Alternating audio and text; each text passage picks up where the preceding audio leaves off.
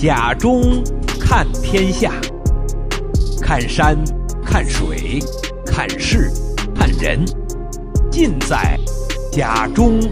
看天下。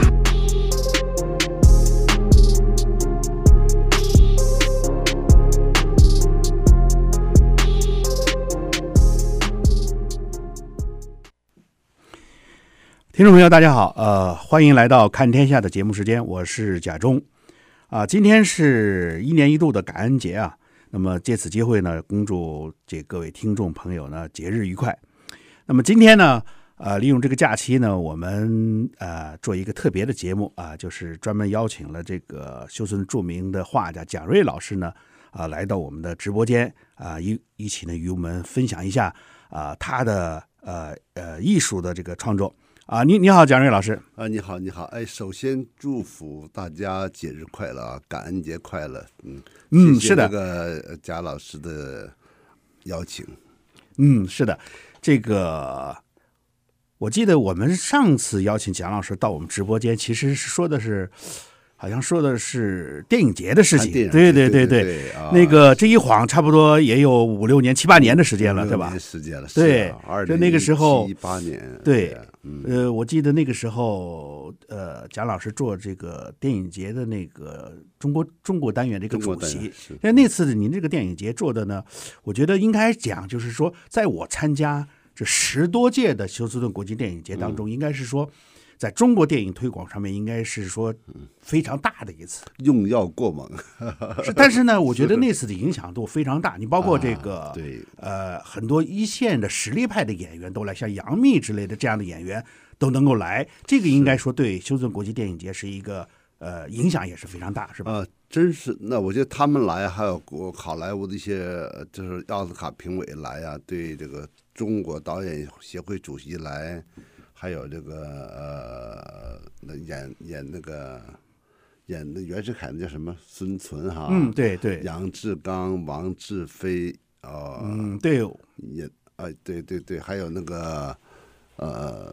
孙海英等，对这个提升这个休斯顿国际电影节还有这个影响力增强了很多。对，我知道，我记得那是好像扮演邓小平的那个。呃，那那位那位特型演员也来了哈，我专门也卢卢奇啊，卢奇老师，我专门也在呃我们的德州东路他对对他做了一个采访。其实那次呢，我感觉应该讲对于中国电影在海外的发展，确实是说可以说蒋老师在中间做出了非常巨大的贡献啊。据他们讲，当时讲说五十年来首次嘛，那后来。美国之音啊，华盛顿邮报也都报了，对对对，确实也还是有影响的。首届就是超过几十部的电影来到美国，对，是的啊。其实我们今天呃邀请蒋老师来，不是谈电影的啊，我们今天是啊，其实邀邀请蒋老师来是谈这个他的绘画的这个艺术性的。呃，那么十二月一号呢，呃，这个我们修宗这个著名的这个画家蒋瑞先生的画展呢，呃。将在休斯顿的一个叫呃索耶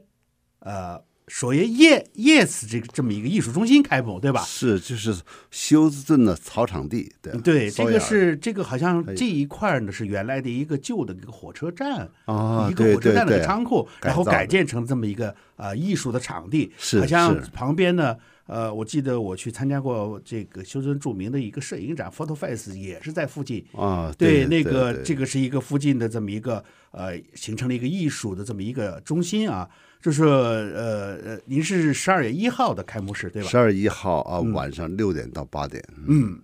那么呃，您这幅这个我看最近一直在筹备这个画展啊。啊那么这回大概筹。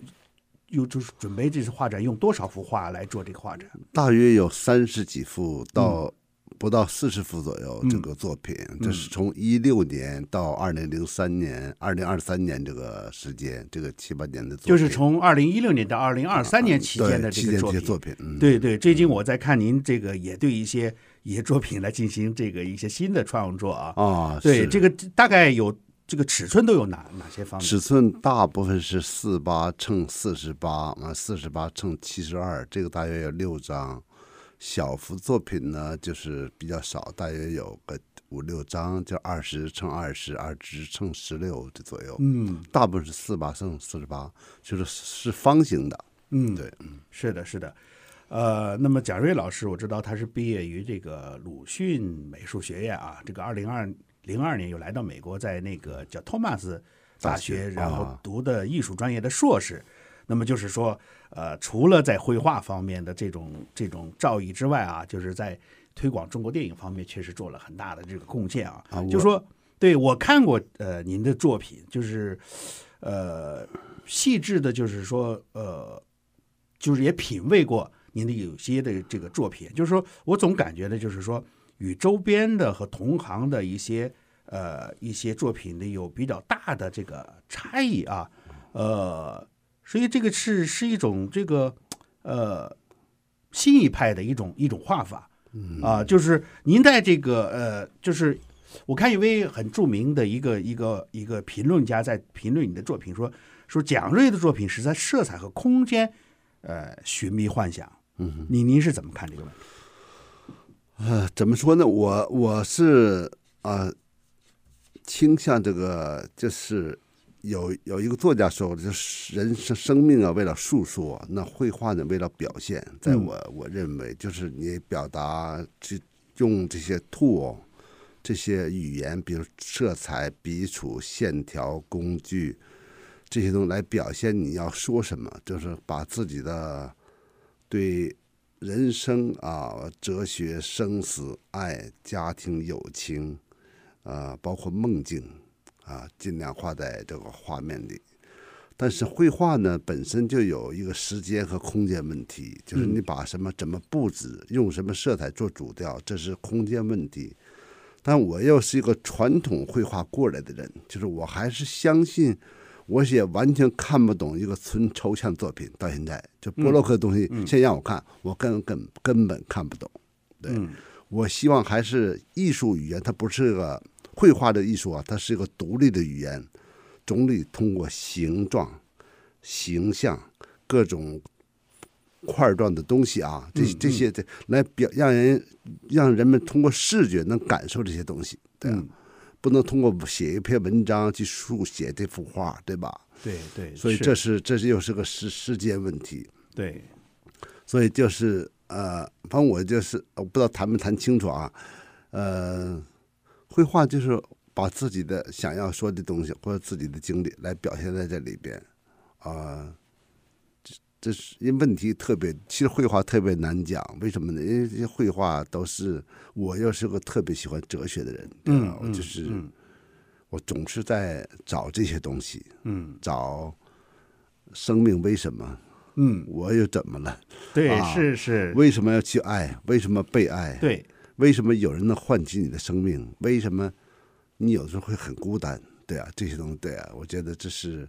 就是绘画人也挺孤单的人。是的，是的。啊、我记得您这个有一次做讲座的时候，我我听过您一句很经典的话，就是说，这个这个绘画作品呢，就是您的这个作品的这种，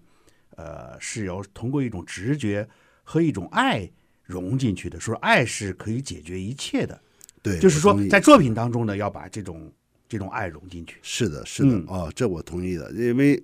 我觉得，呃，其实很简单，就是你从家里吧，比如说我之前，比如说我通过一个方法让我儿子做点什么事儿啊，他可能我会哎，啊、呃，严严严严厉一点什么，他有时候并不管用。嗯、你要通过关爱这个角度，他的事就接受了，嗯、就做了。嗯、绘画的过程呢，是一个。倾诉爱的这么一个这么一个过这么过程，实际你在那过程是非常幸福的，跟做气功或者有没有人体验，我不知道哈。那个过程你会忘我的投入在里边，这是一个这么个状态。对对对，其实呢，哎、你在细致在看。这个贾瑞老师作品的时候呢，其实这个爱的这种因素呢，在作品当中时刻充实的啊。所以有机会呢，我希望我们的听众朋友呢，能够到现场去体验一下这种感觉。其实，如果让中国油画实现，呃，就是笔墨当随现代的这么一种新发展啊，那么蒋瑞的思考与实践呢，就做得非常的深刻。他刚才也说了，他是多从一种这个哲学的方面加以考虑。呃，比如说在油画创作或者油画肖像方面的这种创作呢，去寻找自己一个独特的这么一个呃现实主义生活。我记得您呃说过，好像这个属于摸着石头过河，呃，怎么看这个问题？啊、因为呃最早吧，最早是呃最早是我画画呢，因为我在我们上学都是我们美鲁艺啊是接受那个苏联那个教育系统。俄罗斯教育系统、就是画素描啊，每个线条要像一寸长这样铺调子什么的。但后来我快毕业的时候呢，我们当正当时有几个从德国回来的老师，给我们带了一些新的观念，就是解构主义啊，或者包豪斯的艺术啊。对我触动特别大，包括你看那个，就说能用一条线能解决的问题，就不用用两条线，就是嗯，尽量结构化。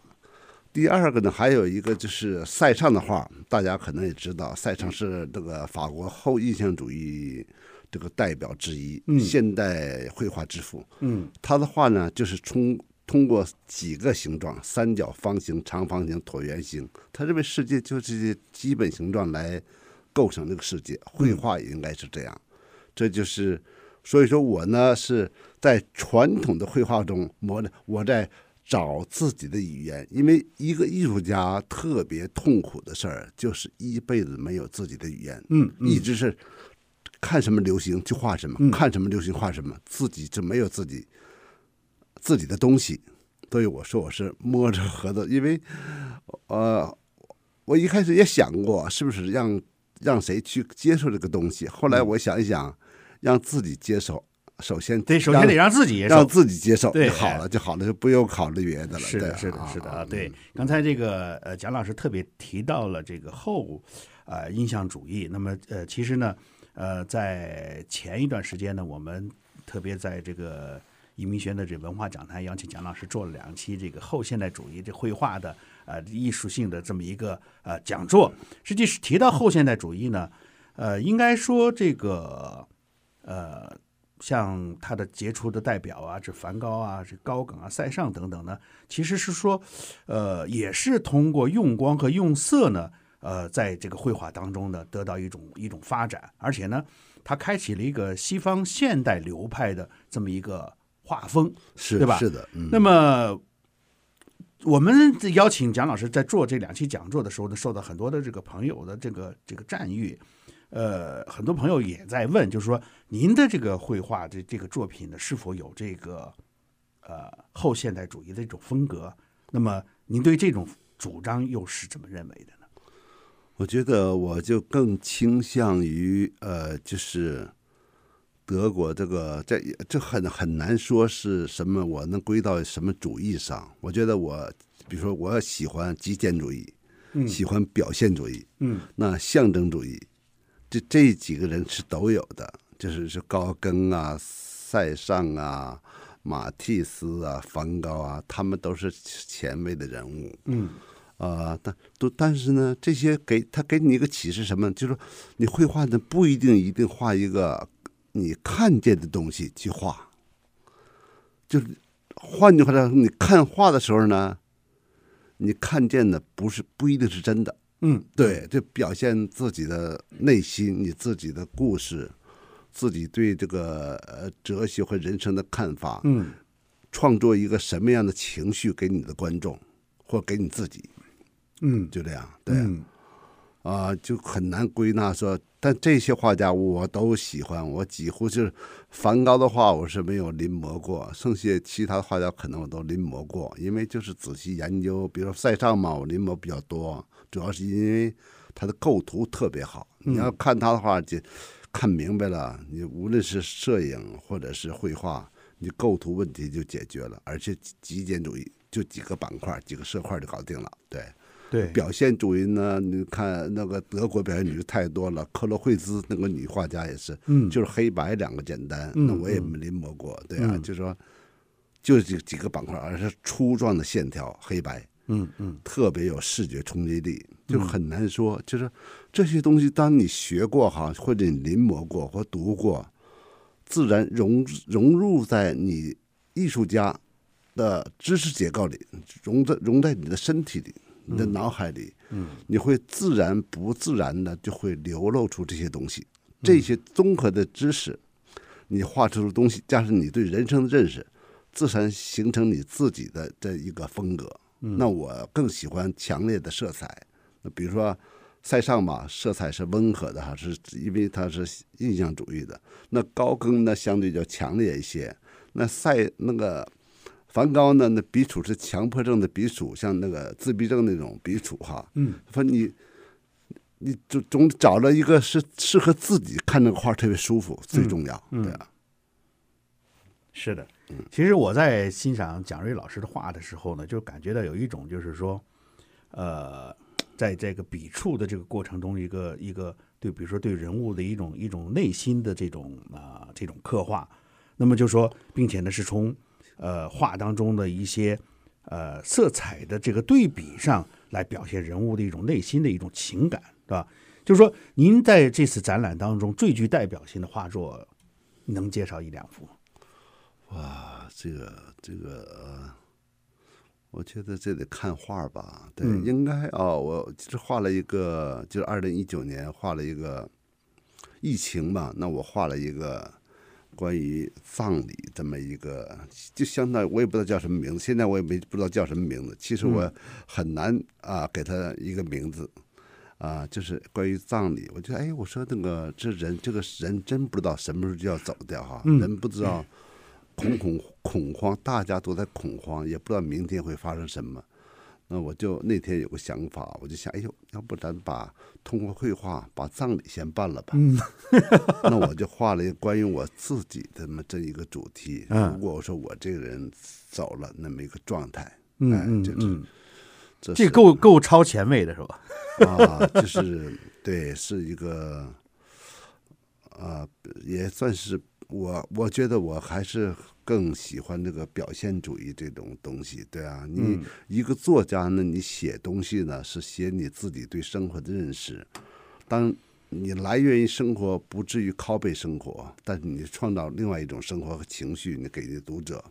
或者你记录你自己，画家也是，这是画的自己听的、看的、梦的、想的这些东西，对，这是一幅画。还画了一个一些鱼的题材，马。对对对对，我看过看过那幅画，那个鱼的那个那个题材，那个对啊啊对，嗯对，那个被人收收收收走了，对，嗯嗯，不过那画会会去展啊，是会去展，对啊对，还有一个跟疫疫情结束以后呢，我有画一幅，就是跟情说再见，嗯，就是疫情、友情。爱情什么情？哎那位乱情也好，说再见，就是一个人往前走，端个酒杯的，一个人在，一个人在手牵他的手啊。嗯嗯。完，大家我画呢，其实我也希望很多人去参与，去去有自己的解释。因为绘画，我觉得是用单一我个人解释，我希望那种创造一个状态，大家去读它有不同的感受。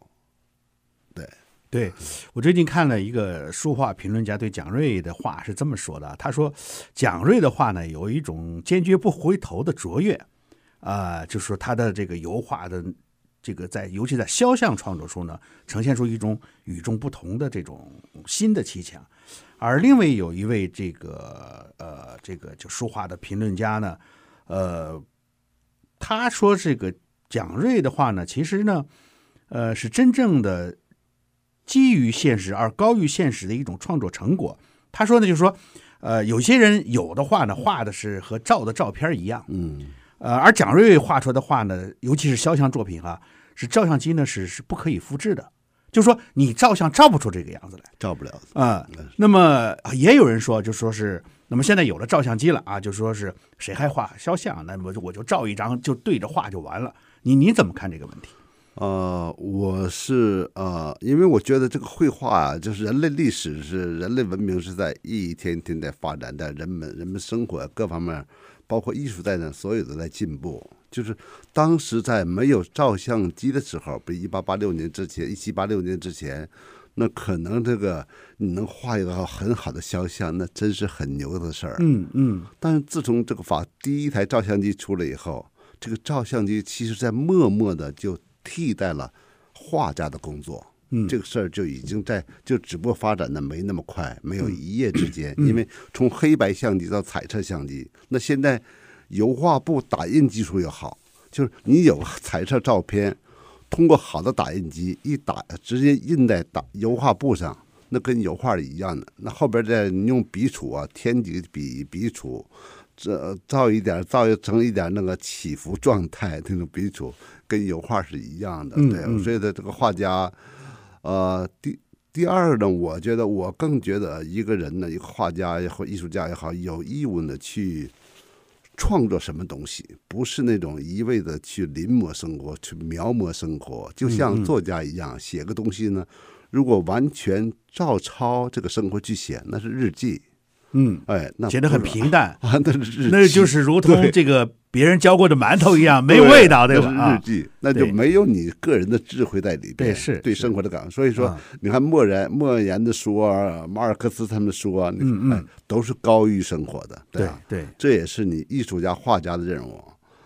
呃，第三呢，我觉得就是现在生活啊，就是艺术啊，已不是我们在。在国内时候，那个那个认识状态啊，大家都有尊重哈不同的风格吧，这也需需要考虑的。但我本人呢，肯定是我觉得那么画画太累了，再一个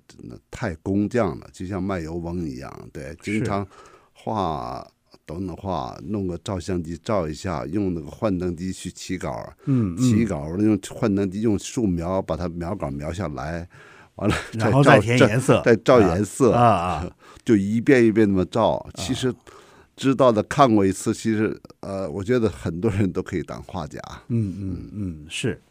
呃，其实这这里边也说出了一个一个一个现实非常骨感的这么一个问题啊。是是是。所以呢，你看蒋瑞的画呢，确实是呃，是相机是不可以复制的，而且他那个画呢，就是有一种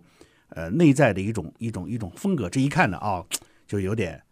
呃，特殊的这种味道啊，所以，呃，最近我也看到这个有一位著名的这个这个这个艺术家叫张英超先生啊，呃，写过一段关于蒋瑞的这个这个画评。他说呢，蒋瑞的画风无论是在构图、造型、色彩、笔触和轮廓等诸多的绘画因素上呢，已经非常的成熟，并且呢，有了个人的特征，而且呢。他的每幅的作品的这个色彩的饱和度极高，冷暖两极的交替呢，相互呼应，成一百八十度的补色的这个对比。那么在观众的眼里面呢，啊，形成了一个叫震撼的一个破坏性的冲击。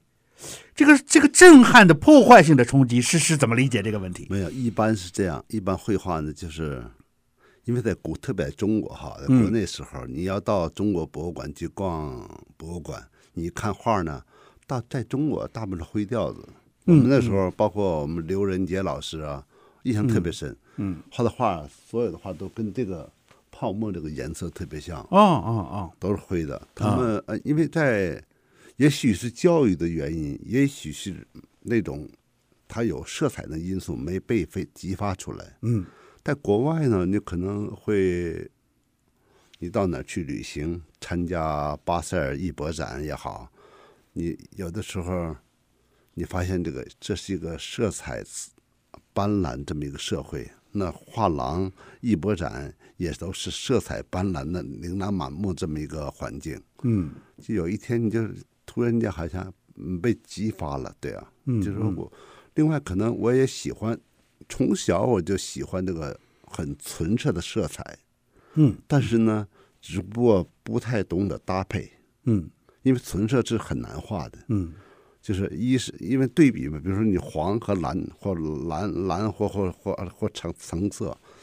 对比，其实很难协调这个事儿，你要有一定的个技术，对啊，要平衡的画面，嗯，完了也知道这个色彩这个象征性，嗯，它表达什么情绪，嗯。啊。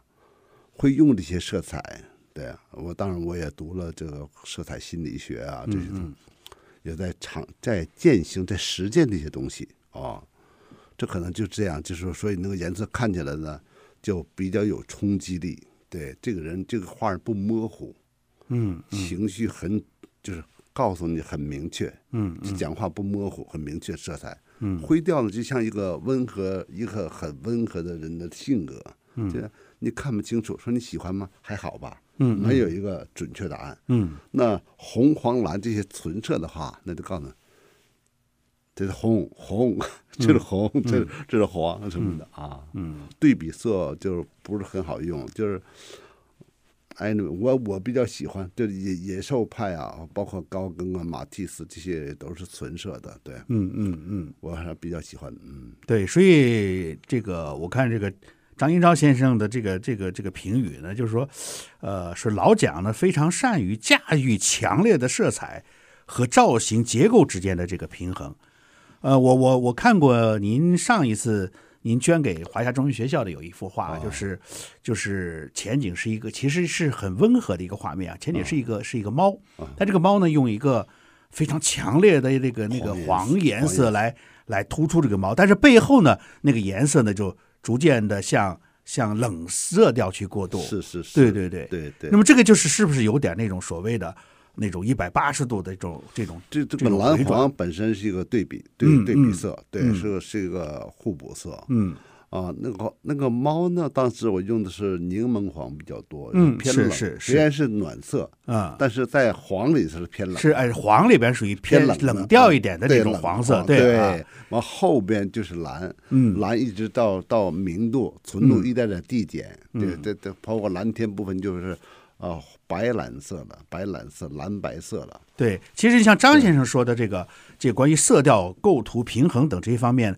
其实也是在摄影当中呢非常注重的这么一个细节。是的。那么在绘画当中呢，您是把它突破了，突破了这么一个架构，就给人一种颠覆世界的这么一种感觉啊。哦，绘画是这样，绘画呢，我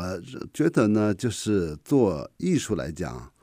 不是说你看到什么颜色去画什么颜色，嗯嗯，你因为这画面需要什么颜色，这个是你画家决定的，嗯，这块本来是红的，那后来画成蓝的，这是有可能的，嗯，我也会常做这种事儿，嗯，是画面需要的，嗯，那我就本来是一个，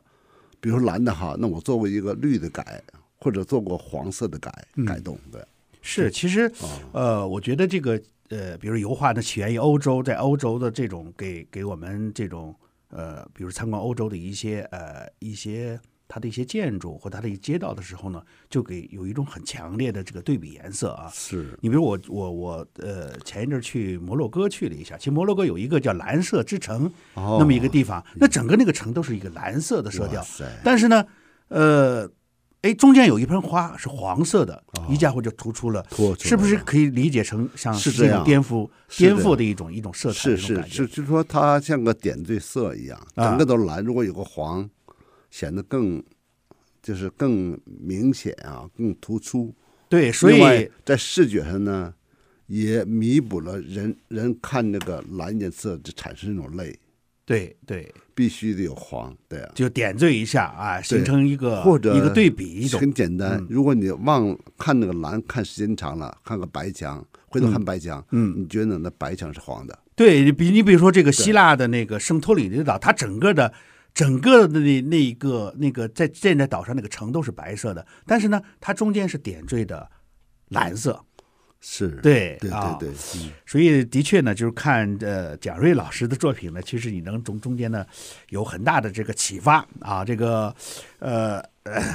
所以呢，蒋瑞老师的这个十二月一号开始的这个画展呢，将会持续呃大概到二零二四年的一月二十号，是。啊，那么喜欢这个绘画的朋友呢，我们可以这个到现场呢去亲自去看一下这个画啊。啊好的，好的，欢迎大家来。是的，是的，我们这个因为时间关系呢，我们今天的节目就这个到此为止。我们非常感谢蒋瑞老师呢，在节日期间呢，抽出时间来来到我们的现场，与大家来分享这个绘画当中这种意识，呃，艺术啊。我们也非常啊、呃，希望这个蒋瑞老师能有更多的作品，也祝贺这次画展呢取得。呃，圆满的成功，好，谢谢，谢谢，谢谢啊，谢谢德州中文台，谢谢贾忠老师。嗯，好，这周末下次节目时间啊，对，再见，好，好，谢谢，再见，嗯。